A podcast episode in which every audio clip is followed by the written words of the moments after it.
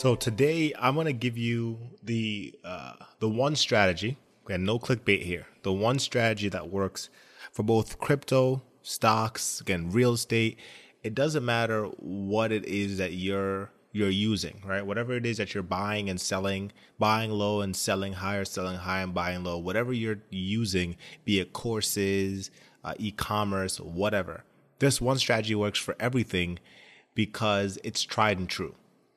Right. The one thing that a lot of people don't realize and that we're noticing now with the NFT space and uh, crypto and you know there's a lot of new things that people are trying and what people don't realize especially older people more so than younger people uh, is that nothing changes right that's the one thing the older generation the um, those born again i'm saying older I'm, I'm being general here but those born before the 1990s, which would put them in their 30s, and older. I mean, again, 30 being uh, very general, but that is right before like the super super internet age, right? As you enter the 1990s, that's when the internet become internet becomes super widely available and all that stuff, right? Um, and very transportable, right? Cell phones, things like that. What the old generation doesn't realize is that things don't change because they're scared of what's happening now, not realizing that it's the same stuff that happened before. Right? We're talking about NFTs and, and crypto buying and selling. That's been around for hundreds of thousands of years. Right? It's just been doing in different formats in different ways. The same thing that people used to do with real estate, they're doing now with NFTs. Right? It's just moving a lot faster because everyone has access to it and there's a lot more money in the system. So it's all happening faster, but it's the same exact thing so the one strategy that I say works with everything is equity and time and realizing how powerful time is, right? For the people that are in there 19 years old, 20 years old, they have options, right? And they have options. And one option they could go down is how do I figure out how to trade options, right? How do I figure out how to make this money fast? And then there are the 20 year olds that f- figure out that time is the real um, is a real value here, right? You have the Warren Buffetts of the world who made their money, made money in their 20s. They're making decent money in their 20s. And then exponentially, their money went from the millions to the billions in his 60s, right? A lot of us on this that are listening to the show probably aren't making millions of dollars, but if you follow Warren Buffett, who right now, if he were to know, split the shares of Warren Buffett, um, of Berkshire Hathaway. And I heard this from a fellow podcaster, but a serial investor who's retired in the stock market. Uh, Chris Hansen, he's one of the, he's done uh, episodes with us. If you go back and search for Chris Hansen, you can listen to those episodes. And he retired when he was 41, right? Forever. Like all he does is trade stocks now. He said that if Warren Buffett were to cut the shares, right, do a stock split of uh, Berkshire Hathaway that he would immediately become the richest man in the world by far. Obviously, he has principles why he doesn't do that, but if he did, and you could say the same thing maybe with Amazon, but then you have Amazon, who which is worth like almost four thousand dollars a share, and you have the Berkshire Hathaway, which has two different classes um, in the hundreds of thousands per share because nobody's selling. So if he were to sell that uh, or split the stock, he would immediately become one of the richest people on the planet, if not the richest person on the planet by far. So, what's the difference between him and the options trader? He owns stuff, right? He's built up a lot of equity over time by picking smart things and buying them, not buying call options on them, not buying put options on stocks he thinks are going to go down, by just buying them over time. And again, if you look at his equity curve, look at his net worth over his lifetime, he was in his 20s when he he started uh, investing in stocks when he was like 11. But he was in his 20s worth millions, managing a lot of money. But his net worth exploded exponentially over when he was like in his late 50s or 60s. That's because that's the power of compound interest on equity. So the one strategy that works with stocks and uh, crypto is buying and holding right? There are swing traders. I swing trade. There's position traders. I do position trade. There's option traders.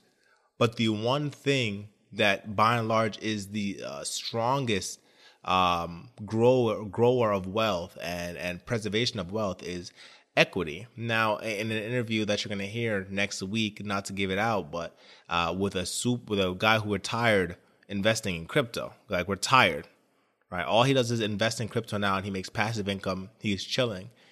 He says that crypto doesn't actually give you equity, right? Unlike what stocks do.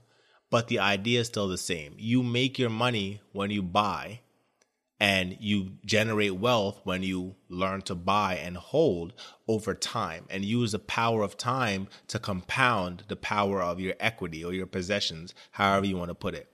So it doesn't matter what crypto you buy, you have more power when you buy and hold it for the long term.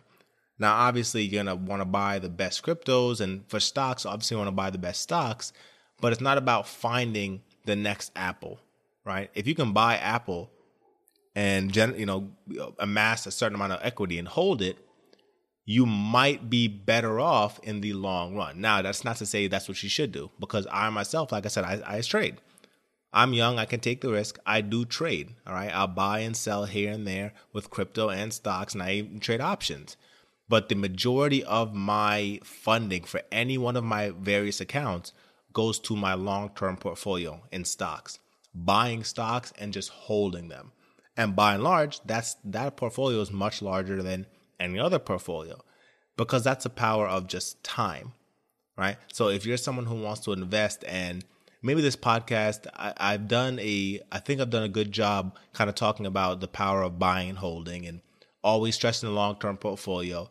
And I have talked about, I talk about options, I talk about buying and selling stocks and how to read charts.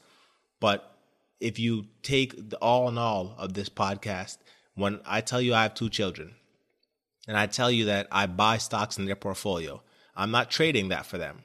I'm giving them the power of time. I'm giving my children the power of time by buying stocks for them now and buying crypto for them now because right now they're young, they're three and one. By the time they're in their 20s, now they have 20 years of compound interest on and a, a growth, a, a passive growth of equity over 20 years. I'm 28 years old or 20 I'm one of those two, 27, 28 years old and I started with no equity, right? I was born, spent the last 20 years amassing no equity.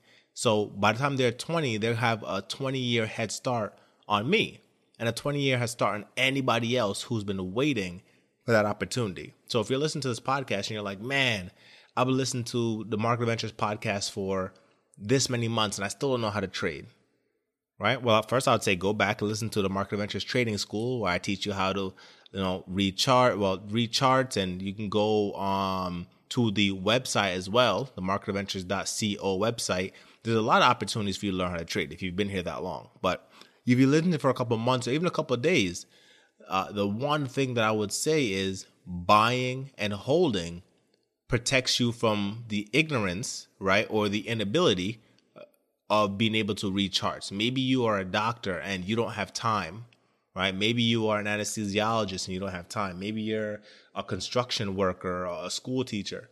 You could be any of those things and you feel like you don't have time. Well, the one strategy that's been proven to work over millions of millions of years, I'm exaggerating here, but the one strategy that's always worked is buying and holding, right? You go back to Egypt, you know, princes, kings, and queens what a lot of them have power. It's not buying and selling. They own stuff and they just gave it away to their children. They owned things, right? You go back to the um, the years of the, the Industrial Revolution when you had you know the Rockefellers and and those oil industry people and the railroad industry people. How did those people make their money? They owned things. You go back to the Waltons, the Walmart family, right? They owned things. The Hilton family. The, you don't you don't hear about Paris Hilton buying and selling stocks. You don't hear about Paris Hilton buying and selling crypto. She has equity. Right? People may start doing Airbnbs and not go into the Hilton hotels as much. She's not going to be homeless anytime soon. She owns a lot of stuff. Ray Kroc, McDonald's, he's not buying and selling restaurants. He's not buying and selling crypto or buying and selling stocks. He owns a lot of real estate around the world and sells that real estate to people who want to sell his burgers. Right? It, it, it, it it's and if, if you look at let's be honest, let's look at Walmart, let's look at Amazon. People are missing what Amazon is doing. Right? Apple's getting sales, Microsoft is getting sales. Amazon is amassing a lot of property. Right? Amazon's getting a lot of property.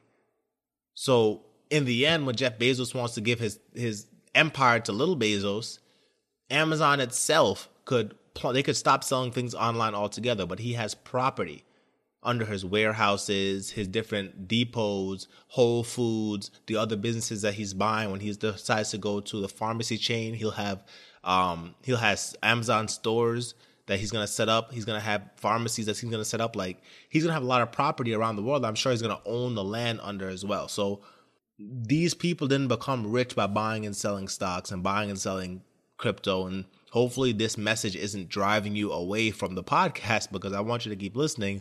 But if anything else, I want you to be successful. And success comes from this one strategy, right? But we be it crypto, buying and selling, I mean, buying uh, Bitcoin or buying Ethereum or stocks, buying Coca Cola and Amazon and Microsoft. Buying and holding and building equity or ownership or possession of something is the, the true key to building wealth. And if you have children, it is the only key to building generational wealth.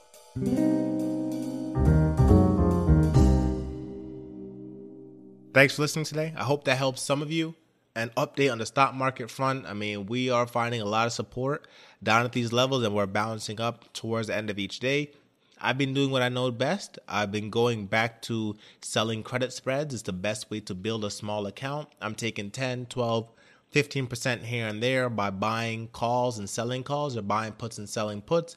If you want to know how to do that, you can go to um, you can go to marketadventures.co and find my TikTok channel or search the TikTok market underscore adventures and I have a video on there of me actually doing a, um, I believe a put credit spread on the S&P 500 to take I think 15%.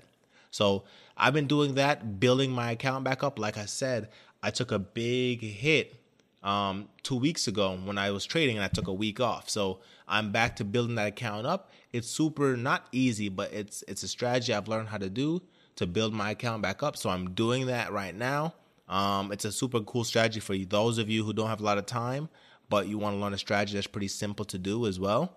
Um, and that's basically the update. We'll see how this. There's China news. There's Bitcoin news. There's um, policy news as as it pertains to like monetary policy, the government, um, the government debt ceiling, uh, the IRS. There's a bunch of vaccine stuff. There's a bunch of news happening. All we can do right now is sit and wait and watch the price action and let the market decide a direction and then jump on the wave. Um, if you have any questions, go to marketadventures.co, send me a message. This has been your host, Alex Cunningham, saying, Be well. And remember, as you begin searching for answers to life's challenges, don't seek security, buy equity, and seek adventure.